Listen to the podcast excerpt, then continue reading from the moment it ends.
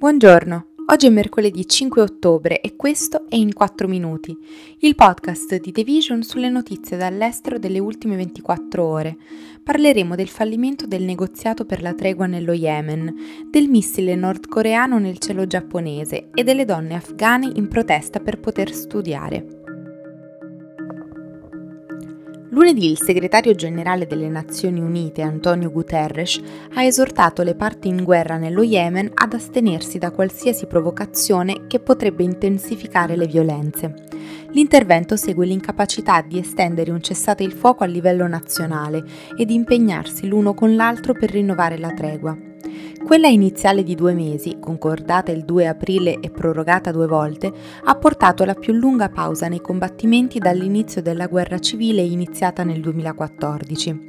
Il mancato rinnovo per un periodo ancora più lungo, pari a sei mesi, come richiesto dalle Nazioni Unite, ha sollevato timori di nuovi scontri e un peggioramento della già disastrosa situazione umanitaria nel paese, che è diventato il più povero del mondo arabo.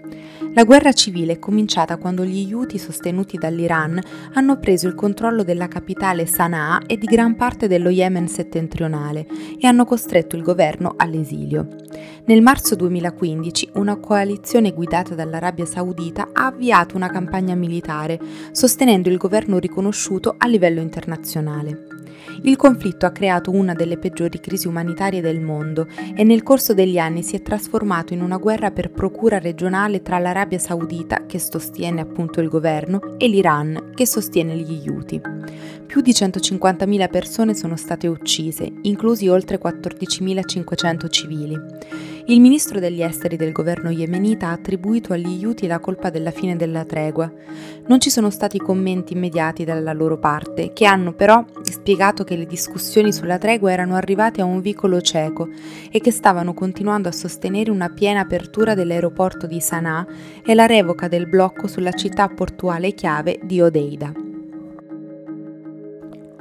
Martedì la Corea del Nord ha lanciato un missile balistico a raggio intermedio senza preavviso sul Giappone per la prima volta in cinque anni, un atto altamente provocatorio e sconsiderato che segna una significativa escalation nel suo programma di test sulle armi. Il missile ha attraversato lo spazio aereo a nord del Giappone prima di atterrare nell'Oceano Pacifico. Il problema sta proprio nel fatto che questo missile abbia sorvolato il paese, cosa che non accadeva dal 2017.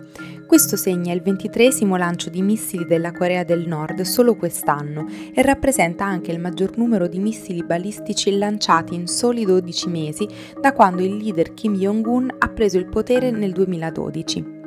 Volendo fare un confronto con gli anni passati, Pyongyang ha condotto 4 test nel 2020 e 8 nel 2021. Così il governo giapponese ha emesso un raro ordine di evacuazione, esortando i residenti del le prefetture di Aomori e Hokkaido a cercare riparo. Secondo i funzionari giapponesi, il missile è volato fuori dalla zona economica esclusiva del paese, ma hanno avvisato della caduta di detriti.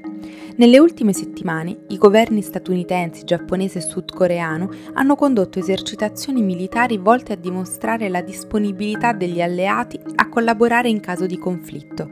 Mentre i paesi alleati affermano che le esercitazioni sono di natura difensiva, il regime di Kim le considera da tempo atti ostili e le ha utilizzate per giustificare lo sviluppo di armi e il programma nucleare.